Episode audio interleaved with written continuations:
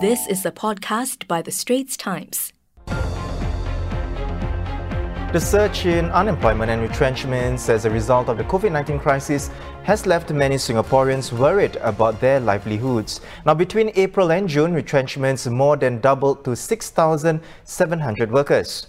Job cuts are happening across sectors. Now, in recent weeks, European airline manufacturer Airbus let go of some of its workers in Singapore, and Singapore, Press Holdings, which owns the Straits Times, announced it's laying off 140 staff from its media sales and magazines operations.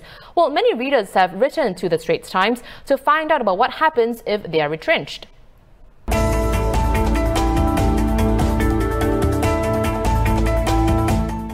Burning question. So let's bring in Assistant News Editor Toh Yong Chuan to take this further. Yong Chuan, hello.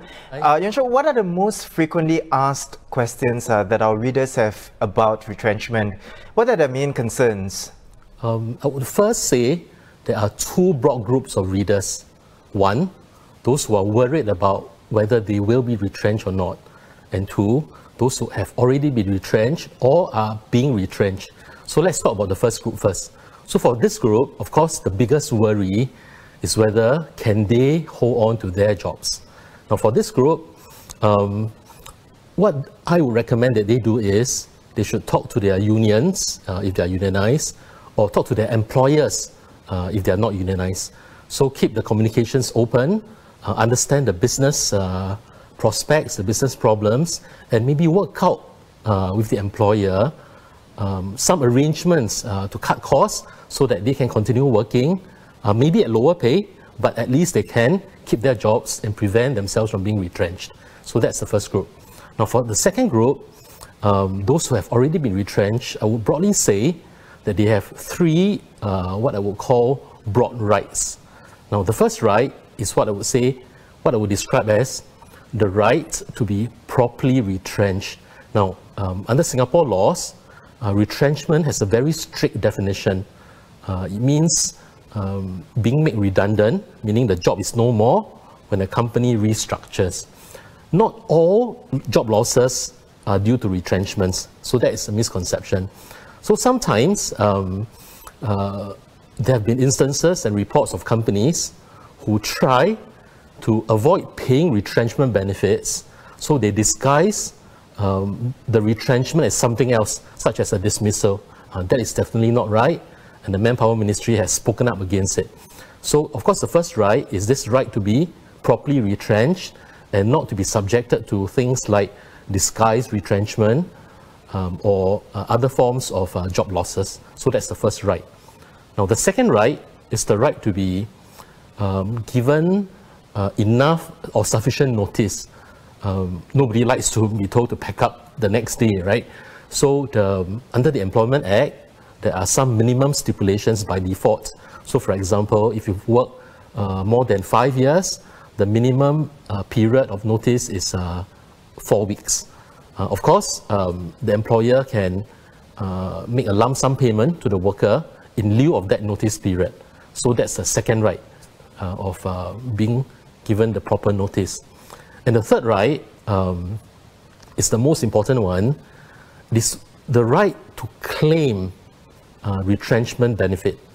So under the Employment Act, the law says that if you work for less than two years, you, you cannot, you're not entitled. Uh, less than two years, no entitlement.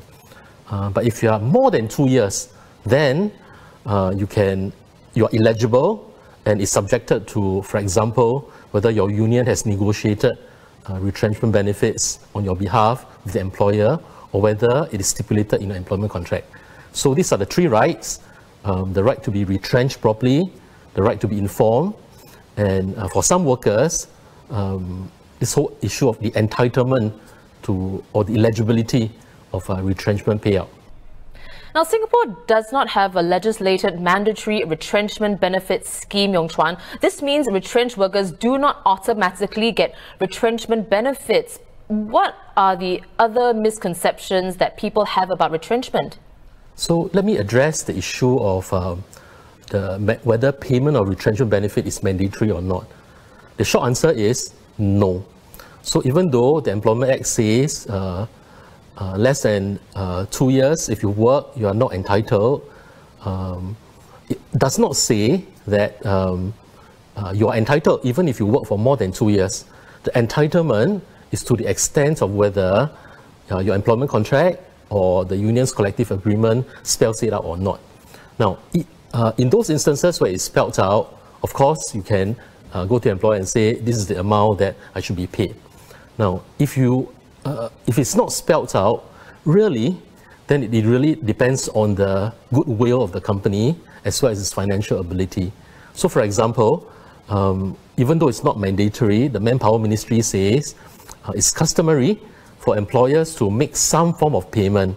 Uh, the payment can range from uh, between uh, two weeks to one month's salary for each year of service. Uh, but also, the ministry says it depends on the company's financial ability.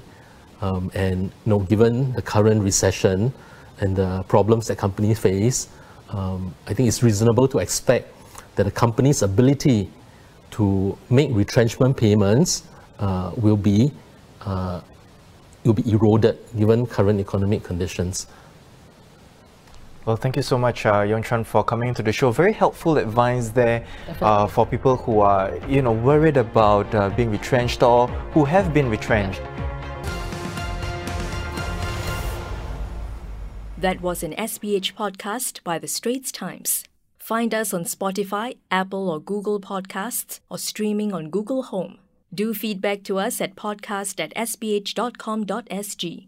You can also check out more podcasts on various topics at The Straits Times, The Business Times, and Money FM 89.3.